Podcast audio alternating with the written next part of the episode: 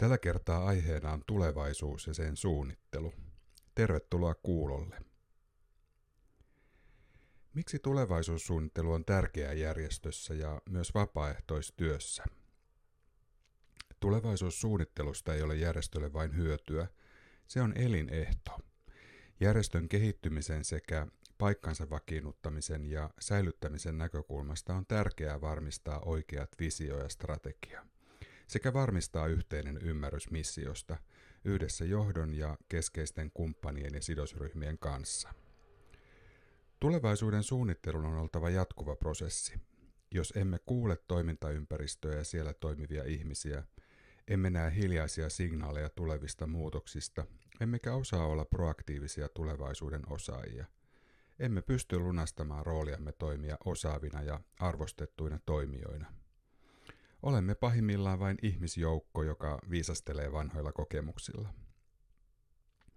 Onkin tärkeää nähdä tulevaisuuteen ja mennä rohkeasti sitä kohti.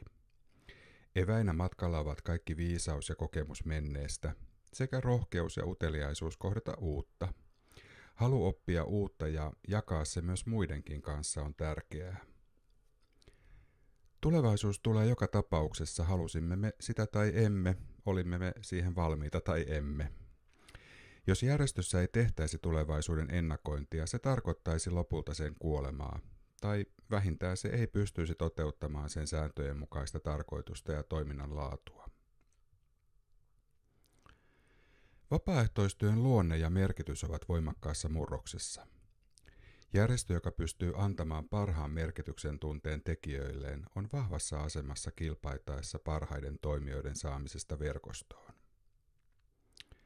Vapaaehtoistyö on suuren muutoksen edessä. Parhaita haluavat kaikki, mutta heistä ei riitä kaikille. Jotta onnistuminen on edes mahdollista, on pakko luoda yhdessä käsitystä tulevaisuudesta ja teemoista sen ympärillä – on pakko miettiä, millaisin keinoin tulevaisuuden voi ottaa vastaan.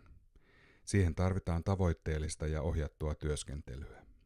On valmistauduttava, luotava tilannekuva sekä tulevaisuuskuva.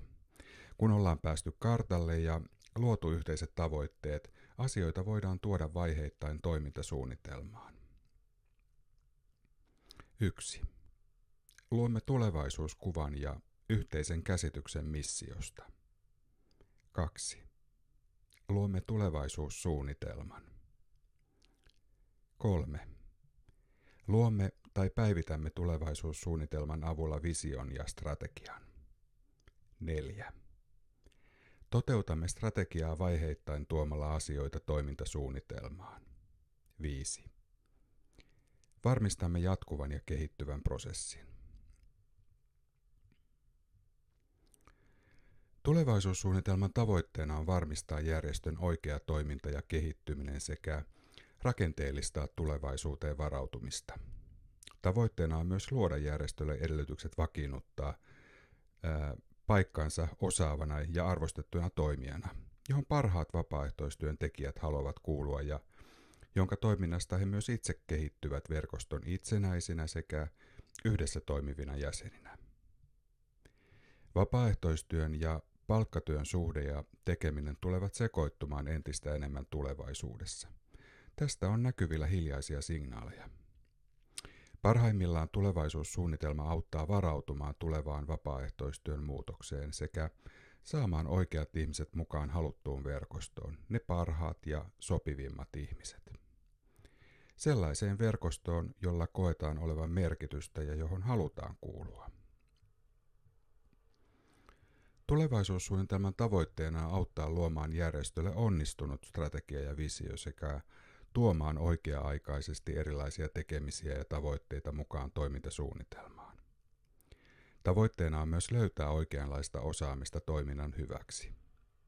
Kun tulevaisuudesta on jonkinlainen yhteinen käsitys ja ymmärrys, osataan paremmin oikea-aikaisesti ennakoida erilaisia tarpeita. Megatrendit globaalisti, yhteiskunnallisesti ja järjestön omalla toiminta-alueella kaikki vaikuttavat toimintaan. Ne pitää vain osata nähdä. Tavoitteena onkin jatkuva prosessi järjestön kehittymisen tueksi. Suunnitelman avulla haetaan keinoja huomata muutokset ja tarpeet sekä olla vähintään muutaman askeleen päässä todellisuudesta, mielellään ennakoiden ja hieman edellä kulkien. Puhutaan seuraavaksi tulevaisuuskuvasta. Minkä vaan järjestön toimintaan tulevaisuudessa merkittävästi vaikuttavia asioita ovat resurssit ja vapaaehtoistyön tekemisen muutos, ilmiöiden ja vaikuttavuuden johtaminen sekä uusien verkosto- ja digitaalisten taitojen oppiminen. Ollaanpa millä toiminnan tasolla hyvänsä, tulevaisuuden haasteina ovat muun muassa se, että tehdäänkö oikeita asioita ja osataanko huomioida toimintaympäristön muutokset. Mistä löydetään riittävät henkilö- ja taloudelliset resurssit ja miten niitä kohdennetaan oikein.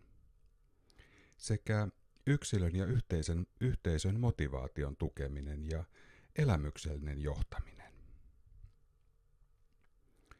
Tulevaisuudessa toimintaympäristön hallinnassa ketteryys ja reagointikyky ovat entistäkin tärkeämpiä, sillä ympäristö muuttuu kiihtyvällä vauhdilla. Teknologia ja digitaalisuus tulevat olemaan tulevaisuudessa myös vapaaehtoistyössä entistä suuremmassa roolissa.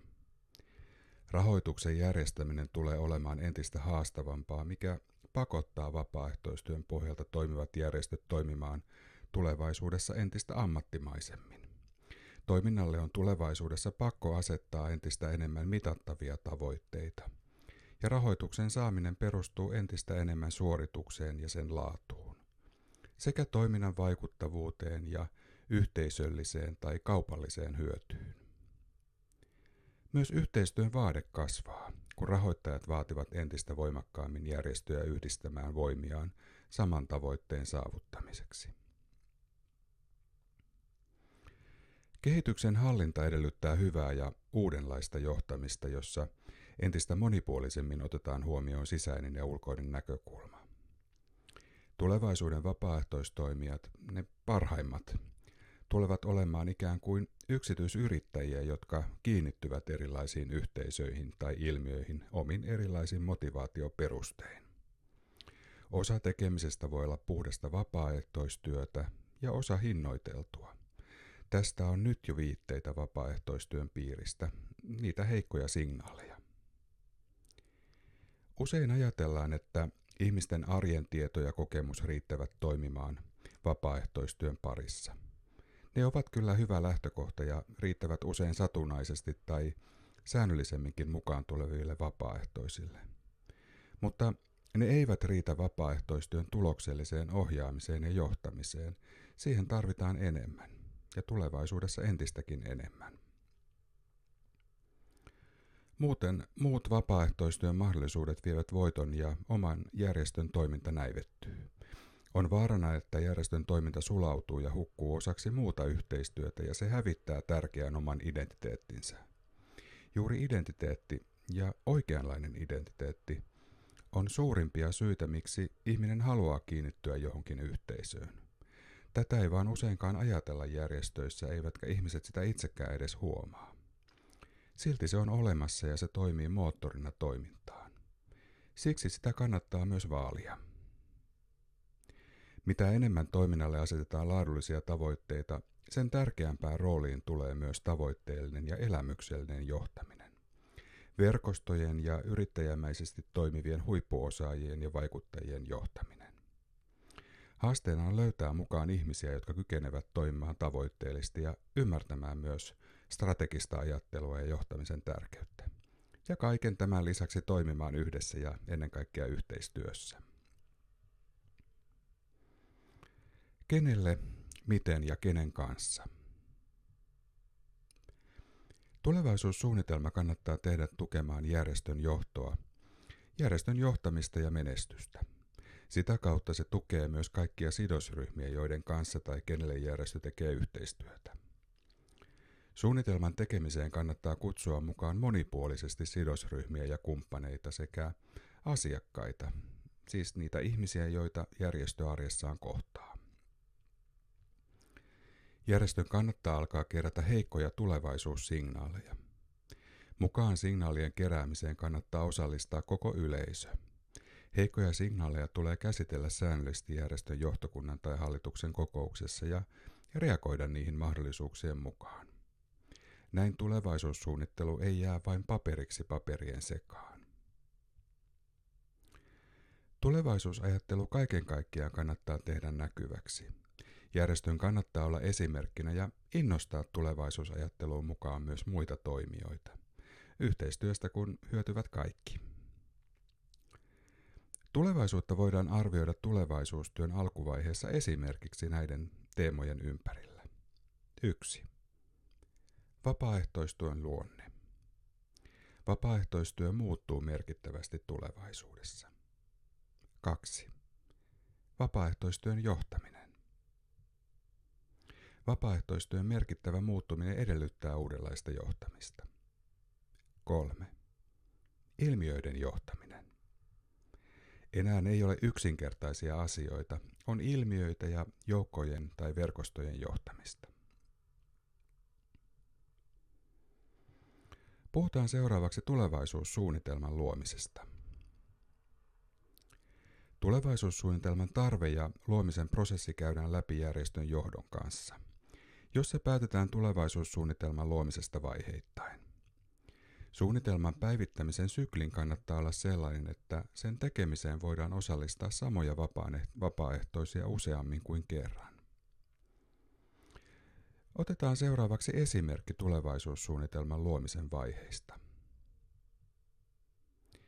Ennakkotehtävä toteutetaan johdon toimesta sähköisenä kyselynä, joka suunnataan hallituksen tai johtokunnan jäsenille, kaikille keskeisille sidosryhmille sekä avoimena vastauslinkkinä yleisölle. Sen jälkeen toteutetaan työpaja yksi. Se toteutetaan kolmen teeman ympärille. Vapaaehtoistyön luonne, vapaaehtoistyön johtaminen sekä ilmiöiden johtaminen. Työskentely luo pohjan asioiden valmisteluun ja käsittelyyn teemoittain sekä mahdollisten alatyöryhmien synnyttämiseen. Tarvittaessa otetaan huomioon sellaiset merkittävät kokonaisuudet, jotka eivät istu näiden kolmen ennalta suunnitellun teeman ympärille. Kutsu työpajaan lähetetään hallituksen tai johtokunnan jäsenille, kaikille keskeisille sidosryhmille sekä valituille henkilöille tai järjestöille. Kesto on kaksi tuntia. Tulosten analysointi. Yhdistyksen hallitus tai johtokunta käsittelee työpaja ykkösen tuloksia omassa työpajassaan. Mukaan työskentelyyn kutsutaan tahoja, joiden kanssa on keskusteltu teematyöskentelyyn mukaan tulosta, esimerkiksi jokin kumppanijärjestö. Kun ensimmäisen työpaja yksi vaiheen tulokset on käsitelty ja ensimmäiset johtopäätökset on tehty, käynnistetään haastattelut – Niihin kutsutaan työskentelyssä mukana olleita henkilöitä valikoiden sekä uusia ei vielä työskentelyssä mukana olleita henkilöitä ja järjestöjä. Haastattelut syventävät luotua käsitystä ja niiden avulla pyritään muun muassa tunnistamaan sellaisia harmaita alueita, jotka eivät vielä ole työskentelyn tähän pisteeseen mennessä nousseet esiin. Haastattelujen, haastattelujen tarkempi tavoite ja menetelmät suunnitellaan osana johdon työskentelyä. Tulevaisuussuunnitelma aletaan työstämään kolmen teeman ympärillä. 1. Vapaaehtoistyön luonne. 2. Vapaaehtoistyön johtaminen. 3. Ilmiöiden johtaminen. Työskentelyssä hyödynnetään kaikki siihen mennessä kerätty tieto ja kokemus.